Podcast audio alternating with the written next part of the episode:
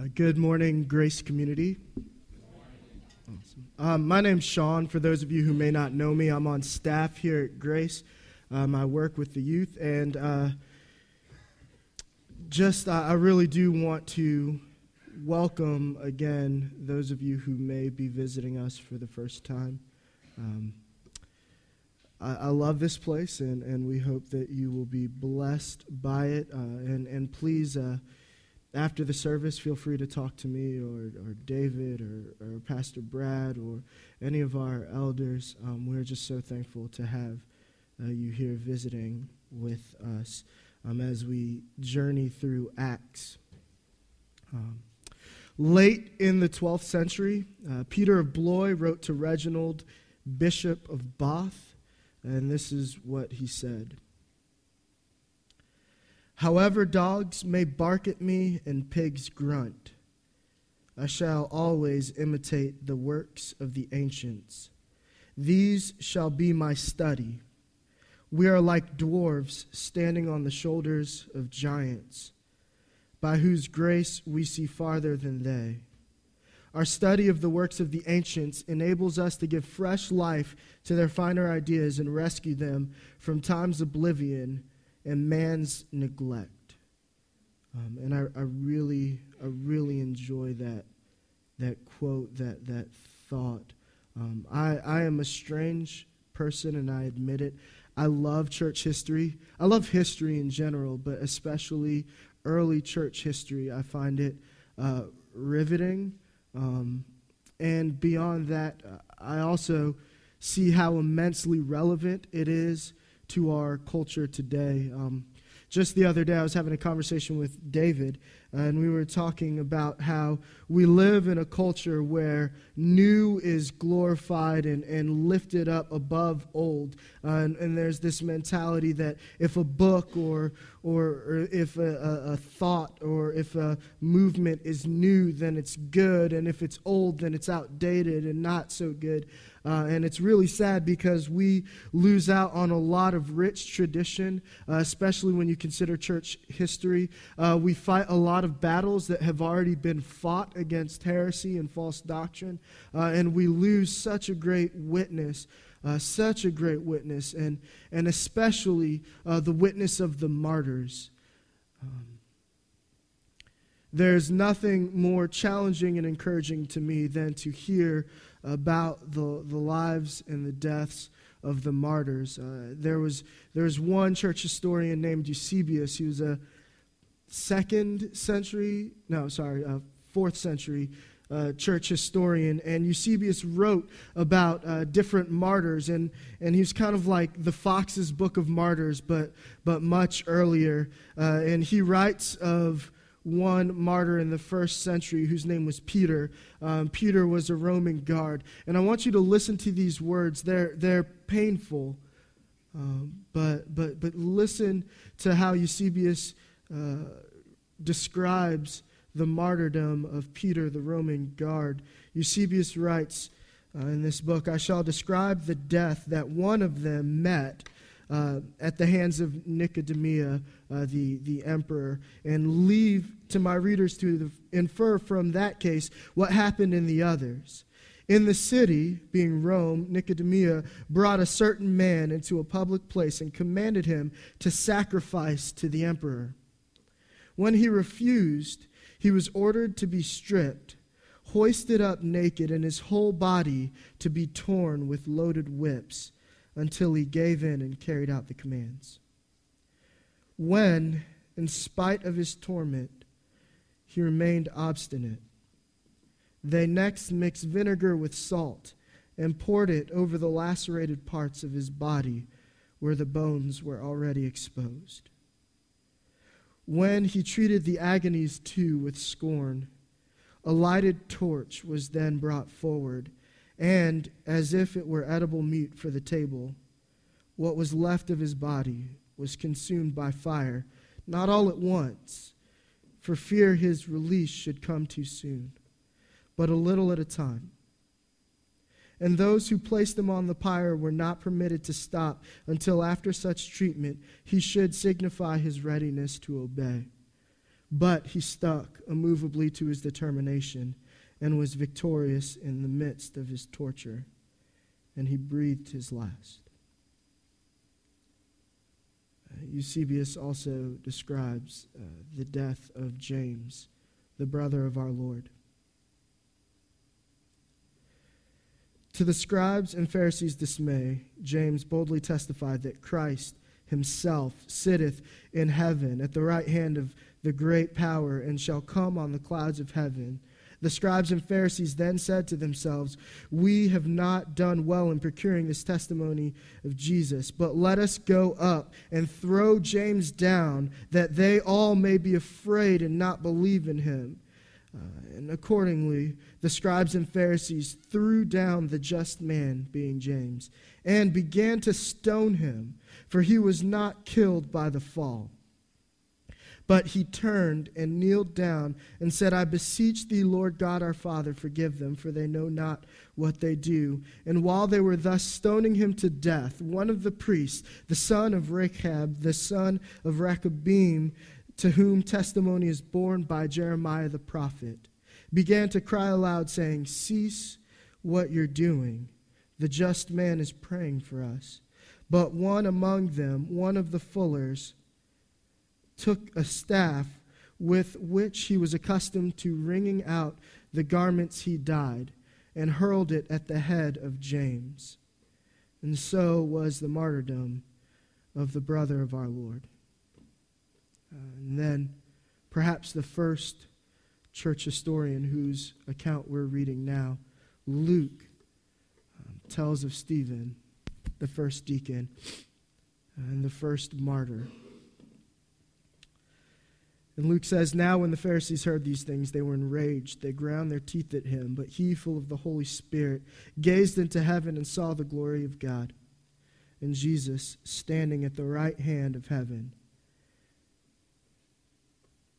And he said, Behold, I see the heavens opened, and the Son of Man standing at the right hand of God. But they cried out with a loud voice, and stopped their ears, and rushed together at him. Then they cast him out of the city and stoned him.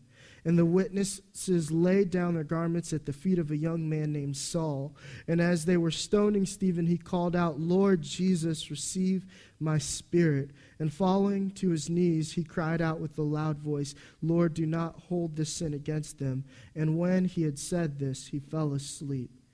And Saul approved of his execution. Um, and these are just three of many accounts of the ancients who, in the face of persecution, torment, death, stood strong. And later in his apology, Tertullian, as Brad quoted last week, rightly said, The blood of the martyrs is the seed of the church. The church, which we now take for granted at times was built on the suffering and the blood of the martyrs. And we are going to spend today looking at one of those martyrs. Uh, we're going to look at Stephen, the first martyr. Um, and we're going to see what lessons we can learn from Stephen's life and his death. Uh, one of two things can happen when you study church history, when you study the martyrs, when you study ancient figures, um, you can find yourself admiring the history and being amazed at the history of what happened, um, or you can be seeing this history and, by the power of the Spirit, be transformed, be changed, be moved, so moved by the lives of those that God has given us uh, that you live differently. And I, I pray uh, that, that the latter is, is, is the result. So let's look at the life of Stephen. It's our scripture reading. Uh, Stephen, this, this whole Stephen story is something like 70 uh, verses. We're not going to read all of them. Uh, in fact, throughout the entire sermon, I won't read all of them. And so I'm going to leave you to go back and read specifically Stephen's sermon. But we're going to look at the account of Stephen's life up until the point that he is brought up for trial. It's our scripture reading, it's Acts chapter 6, verses 8 through 15. And if you will, please stand for the reading of God's word.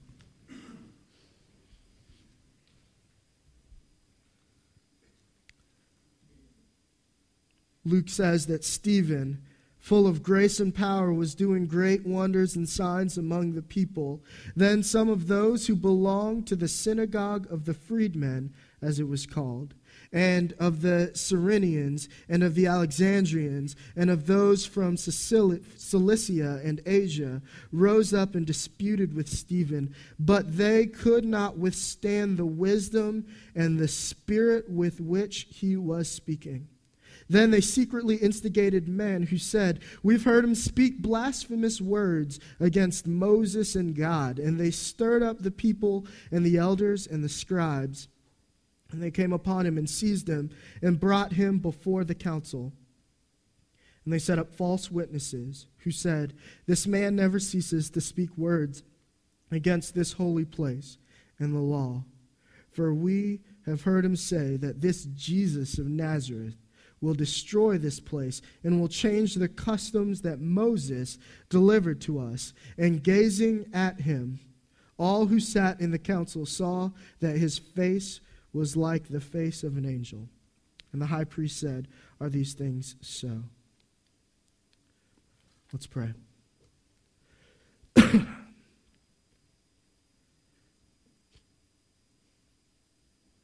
God, Thank you for Stephen. Thank you for his example of humble service, bold gospel proclamation, and gracious suffering. God, allow us as we examine your words to be cut to the quick, God. In your mercy, God, soften our stiff necks, our hearts that are hard so that we might turn our faces towards Jesus. In his name, amen. You can be seated. Let's take a look at the life of Stephen. Uh, let's examine who Stephen was. Uh, we, we get a lot of information about Stephen in chapter 6 of Acts, and we're going to look at them. Uh, first, we need to know that Stephen was a man full of faith and the Holy Spirit. And that's found in, verse, or in chapter 6, verse 3. Uh, we'll talk about this more next week when Brad preaches, but deacons were selected, and one of the qualifications for the deacons was that they be men full of faith and the Holy Spirit. and this uh, this was Stephen. Uh, he had faith in and towards Jesus. Uh, he was full of the power of the Holy Spirit, and we know it because we saw uh, in verse 8 that he was doing great signs and wonders. Uh, he was full of the Holy Spirit and full of faith. Also, he was full of grace and power. And it was by the grace and power and through the power of the Holy Spirit that he was able to do great signs and great wonders. Um, not only that, when he is called up uh, and he is being questioned and people are trying to find fault in him, they can find none because the Bible says in verse 10 that he was full of wisdom and of the Holy Spirit, such that could not be matched by his, his accusers. And this was Stephen. We also know that Stephen was a devout student of the word. Uh, the Bible does not use those terms for Stephen, but when you read his 53 verse uh, sermon, in which he summarizes all pretty much of Old Testament redemptive history, you begin to realize that this guy, Stephen, knew the Bible. At this point, we can stop and we can examine ourselves and, and say, would people describe us as having lives that are full of faith, uh, powered by the Holy Spirit? Are we gracious people, but yet bold, speaking with the power and the authority of God's Word and His Spirit? Are our actions wise? Are we devout students of the word? Stephen was not just that, the Bible says, and, and Luke lists Stephen first in the list of the deacons. There's no hierarchy there. It just so happens that Stephen is listed first. But Stephen was a deacon. Not only was Stephen a deacon, Stephen was a Hellenist. If you don't know, Stephen uh, is not really a, a, Hebrew name, it's a Greek name. His name was Stephanos, uh, which actually means crown. It's a Greek word. He was a Greek born Jew. He was a Hellenist Jew, which means he probably didn't speak Hebrew very well. Um, means as he quoted the scriptures, it may not have been the most elegant and pleasing thing to hear. He was not only a Hellenist, he was the first Christian martyr, as we heard earlier. And with those things, I, I, also want you to see that if we had picked somebody to be this person, this martyr, to have the first last speech before martyrdom, we probably would not have picked the Hellenist and the deacon,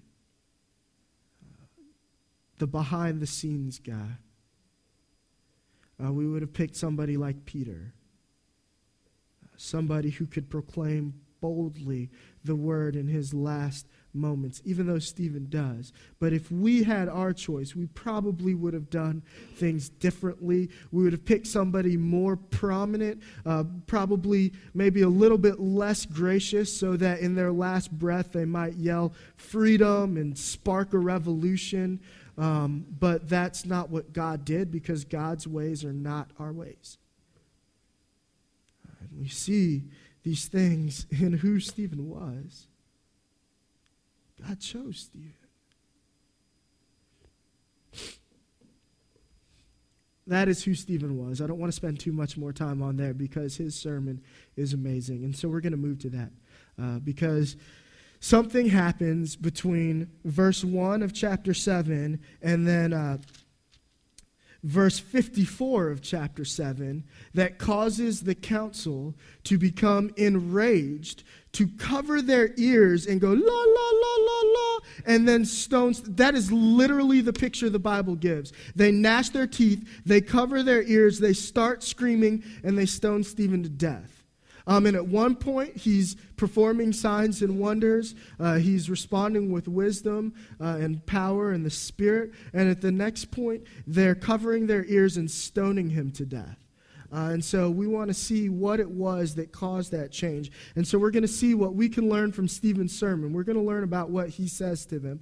Um, and before we get into Stephen's sermon, I want to remind us of the charges that were presented, the charges that were before Stephen. Uh, and, and they are found in chapter 6. Uh, this man never ceases to speak against this holy place and the law. That's verse 13. Um, the charges are that he is speaking blasphemies against the temple and that he is speaking blasphemies against Moses and the customs and the law. So the charge is that he is following this Jesus who did not value the temple or the law. And they bring these to Stephen. Uh, and, and before we even look at all of what Stephen says, I, I want to look at his conclusion. Uh, because in, in this case, I really do think it will be helpful as we go through the text, as we go through his sermon, and look at the different points, if we know where he's going to end up. And, and, the conclusion is found in verse 51.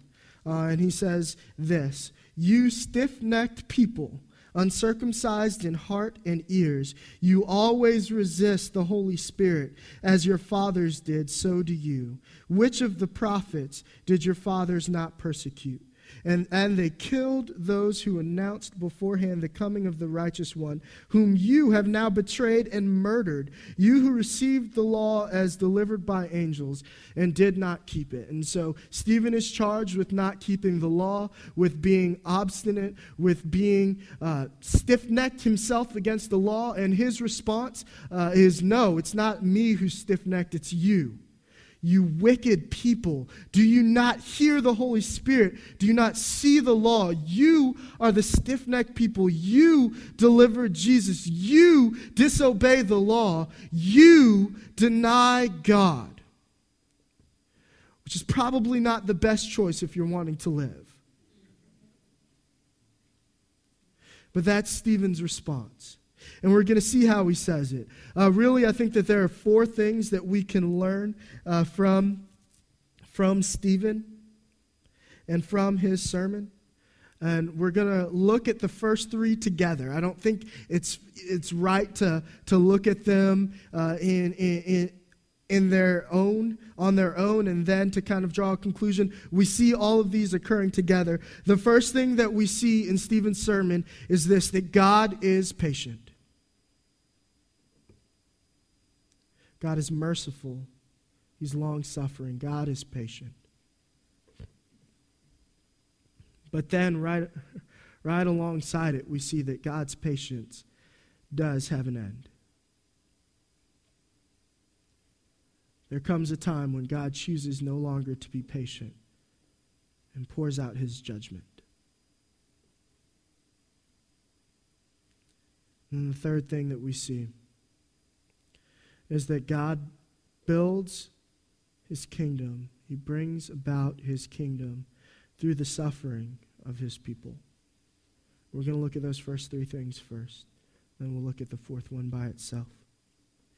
Uh, this story that Stephen tells, this sermon that he preaches, is amazing because he literally does go through most of Israel's history. He starts with Father Abraham. He talks about how God is patient with Abraham. Then he moves to Joseph, then to Moses, then to the law and David and Solomon and the temple. He goes through and he tells this story, which the Old Testament is, this story of God's patience, his desire to show mercy, his bearing with his people.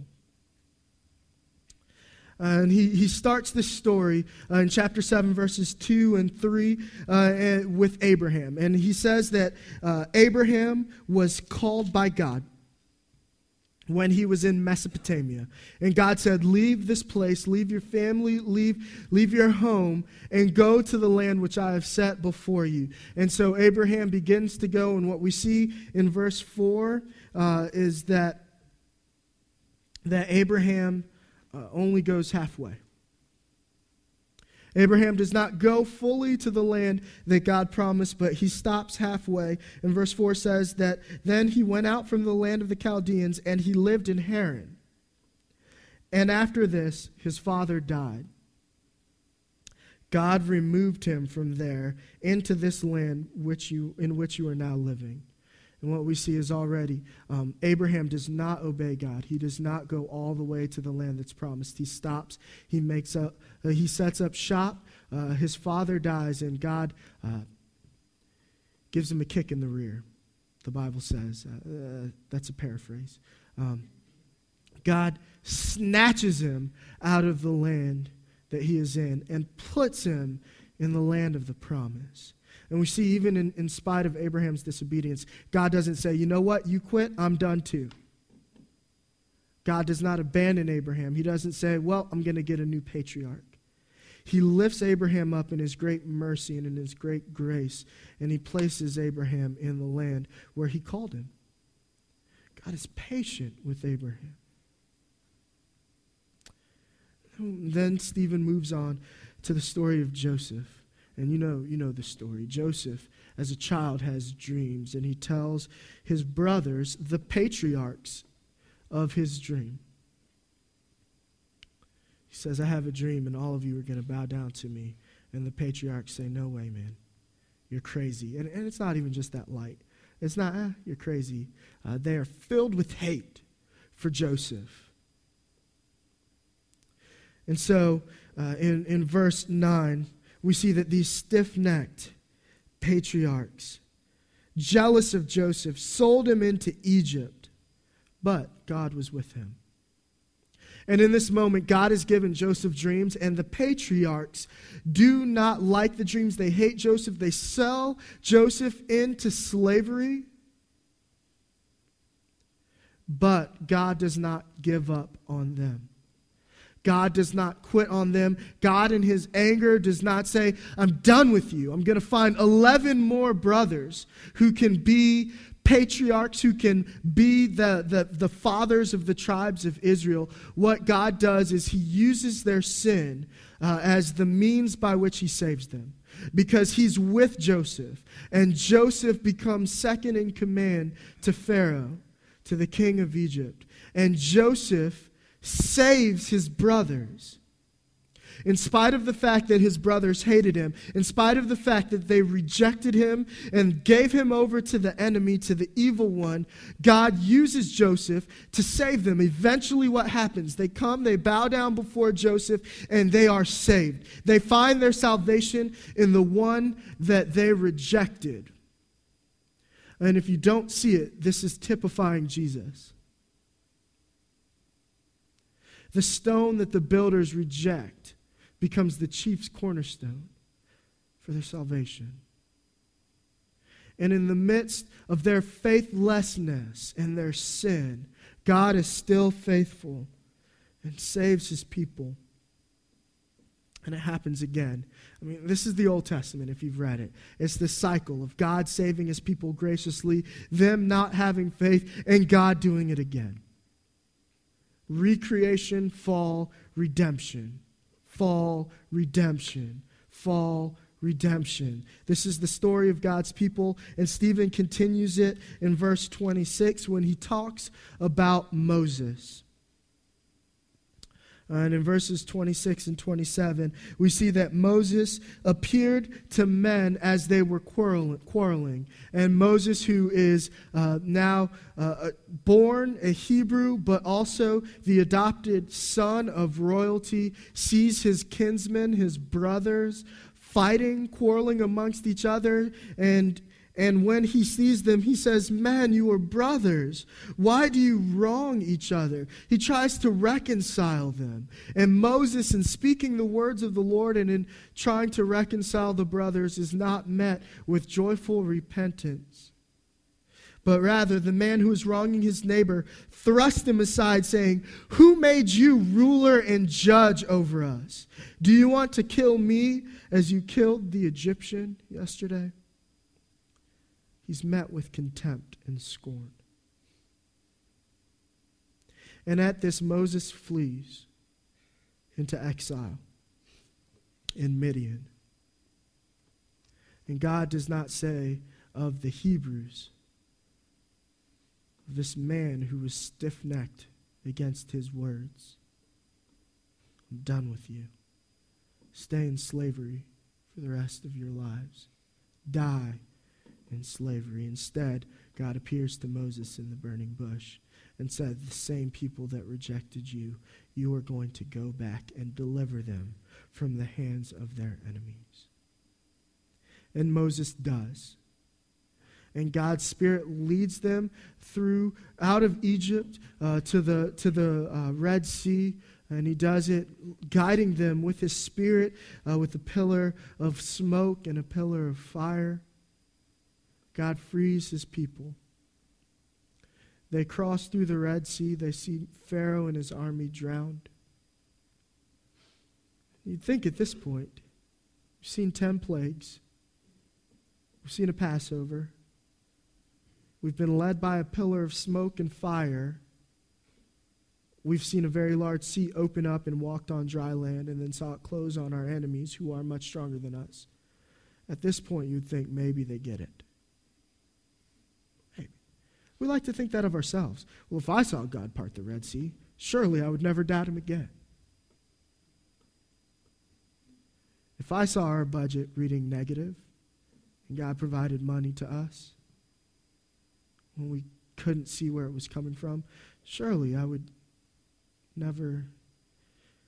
Then the next month comes and, and we forget. God provides.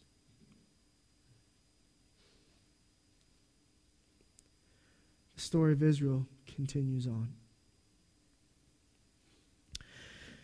And we see that as they wander through the desert, Moses goes up to the mountain to receive the word of the Lord. God gives them plans uh, to build a tabernacle so that he can be in the midst of them. And when Moses goes up, what we see uh, in verse 39 through 41 is this that our fathers our stiff necked fathers who had seen the work of God, who had heard the voice of the great prophet Moses, uh, they thrust him aside, and in their hearts they turned to Egypt, back to slavery, saying to Aaron, Make for us gods who will go before us as for this Moses, who led us out from the land of Egypt, we do not know what has become of him. And they made a calf in those days and offered a sacrifice to the idol and were rejoicing in the works of their hand. And at this point, uh, we see God's patience come to an end. God no longer chooses to show some of these people mercy. And the Bible says that God turned away and gave them over to worship the host of heavens, which is to worship, in verse 43, the tent of Moloch and the star of your God, Rephan. God gives them over to worshiping false gods, some of them. And in this point, we see God's patience is over.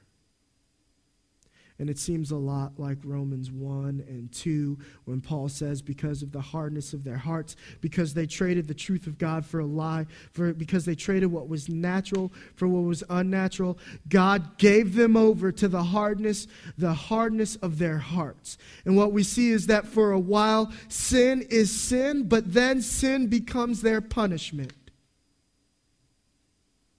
And God hardens them.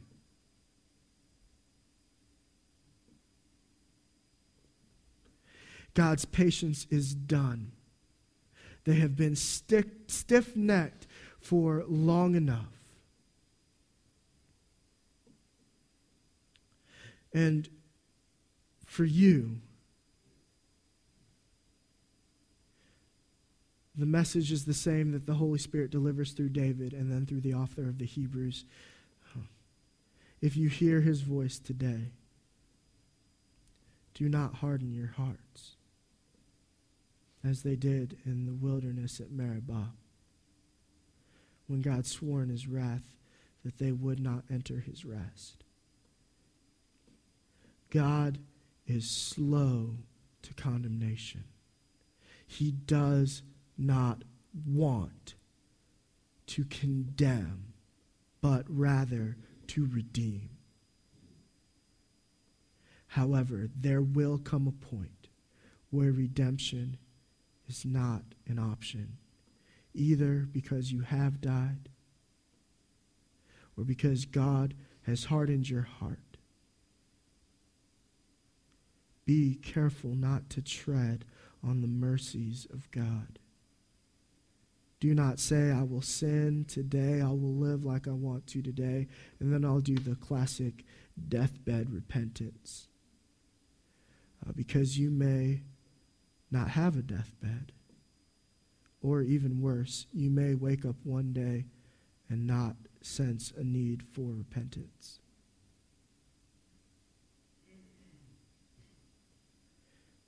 God is patient, but God's patience does have an end. what we see in all of this is that through the suffering of Joseph and the suffering of Moses, uh, the hardships that Abraham endures in the death of his father and in traveling to a land that he's never known. Um, that God is building his people. He's building Israel. He's building his kingdom through the suffering of his people. And we're going to come back to that. Uh, we're going to look at that toward the end. Uh, but we need uh, to see the kicker. We need to see what it is that got Stephen stoned. Uh, because we, we don't have much time. And I, I think for us as a church, uh, we, this is what we need to hear. Uh, we, I need to hear this. Uh, this, is, this is the supreme message that Stephen preaches that they hear and that causes them to kill him. And, and we see it in verse 48 because he then goes on to talk about David. And it says that David didn't build the temple, but that Solomon ended up building the temple uh, and built a house for God. And then in verse 48, speaking of the temple, which, if you remember, was one of the charges that was brought against Stephen, that he was blaspheming the temple, Stephen says, Yet the Most High God does not dwell in houses made by hands. And at this point, when you go back and read the sermon, which all of you will, uh, hopefully there will be this connection. I've heard this before. In fact, I heard it when he was speaking uh, uh of the people in Moses uh, in, verse, in verse 41. And God sa- and, and, and says in verse 41, they made calf, uh, calf in their own in those days and sacrificed to that idol and were rejoicing in the works of their hand.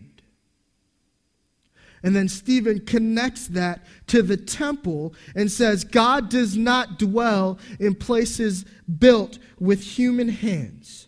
Heaven is his throne. Heaven is my throne, says the Lord. The earth is my footstool. What kind of house will you build for me? And we begin to see this idea of uh, uh, we begin to see this problem. The problem is that, that the, the Pharisees, the council, those who are judging Stephen are just like those who were wandering in the wilderness. They did not want to worship God, but rather they wanted to delight themselves in the work of their own hand. And that does not work because God and God alone is to be exalted.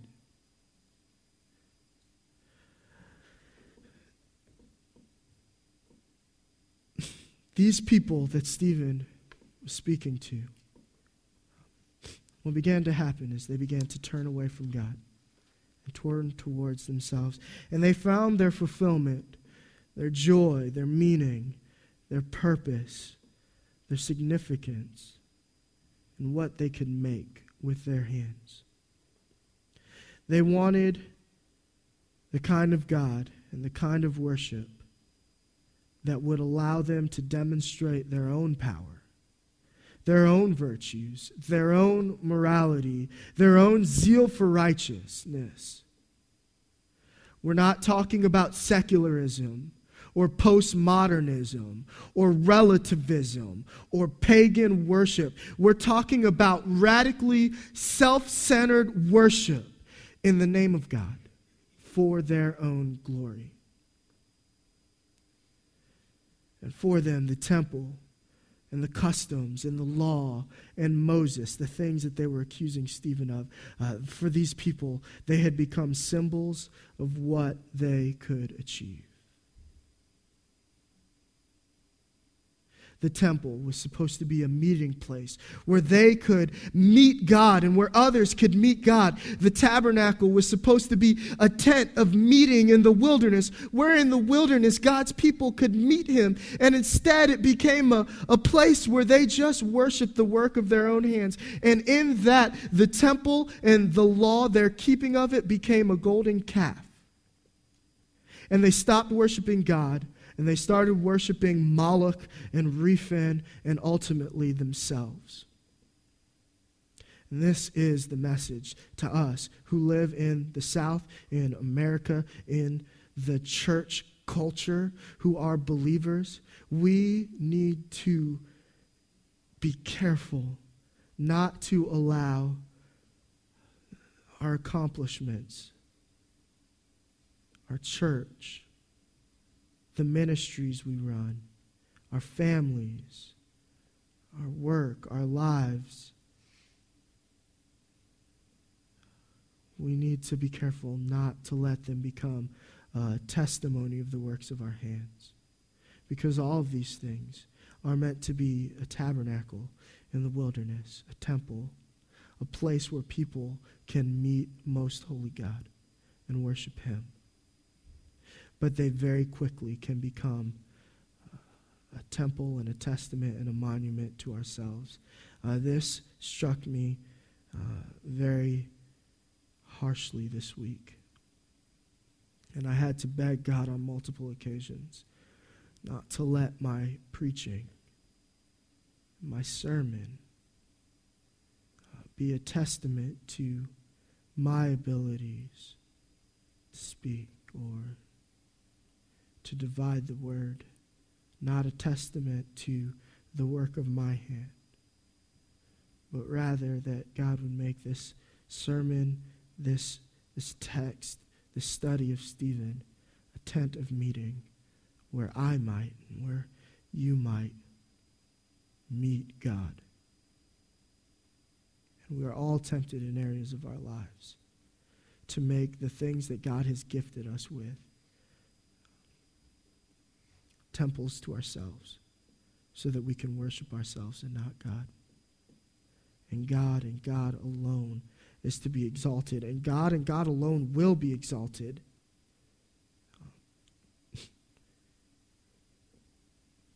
End of story. God comes in and he wipes out everything that steals glory and exaltation and worship from him. That's how the story ends.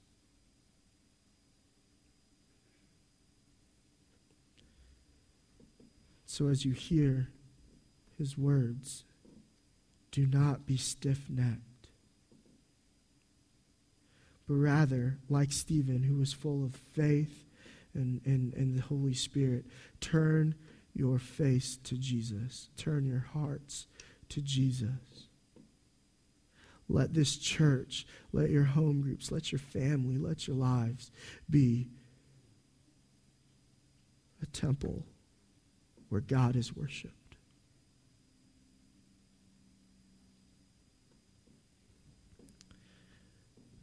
The Pharisees, the council, the, they heard what Stephen was saying.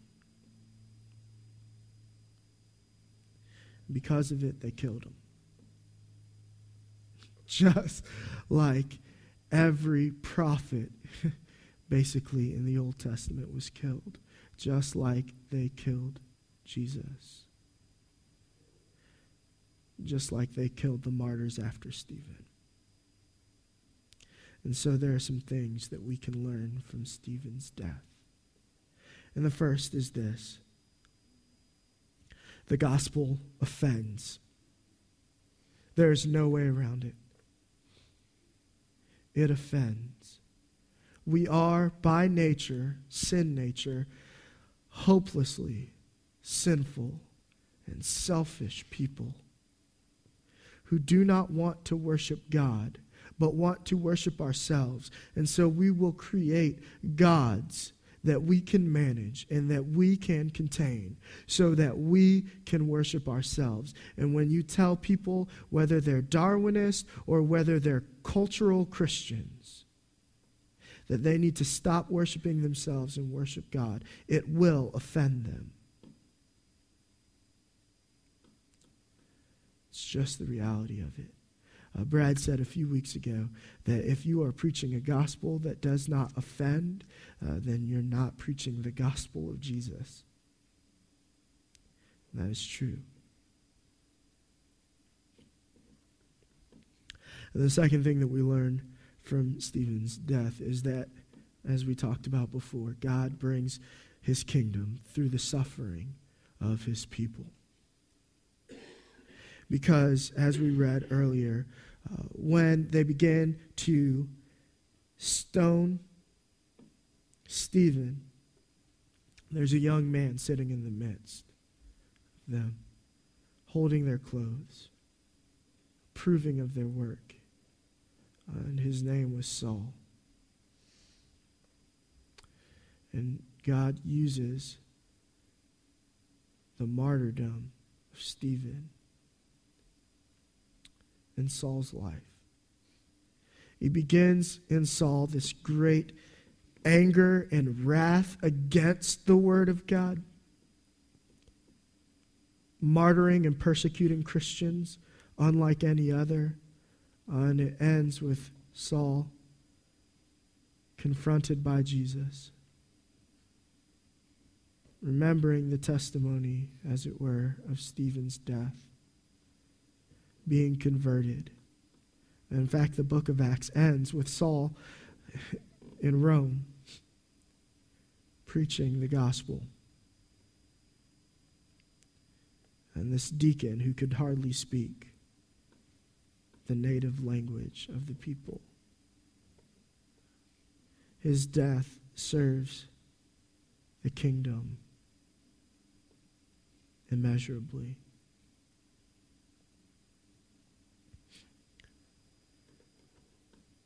God brings his kingdom through the suffering of his people. It may not always be martyrdom, it may not always be torture, imprisonment, but make no mistake.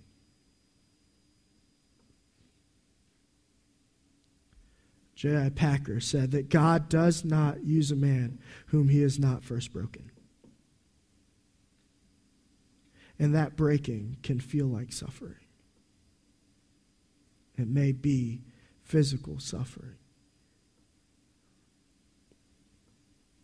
But if God is going to use you, He is going to break you and know that it brings about His kingdom, His glory, and your good. Turn to Jesus. Let's pray. God, we are surrounded by such a great cloud of witnesses. Of righteous and faithful men and women who believed your word, who proclaimed the good news of Jesus, who were imprisoned, who were tortured, who were killed, who stood strong in the face of adversity, God. And may we turn our hearts towards you. We will not suffer if our lives and our work are for the glory of what we have done with our own hands. We will only suffer if we are to be temples, tents in the wilderness where the lost can meet you and sing your greatness and your glory.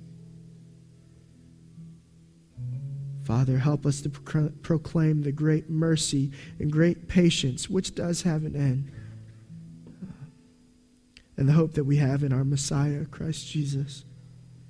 And it's in his name that we pray. Amen.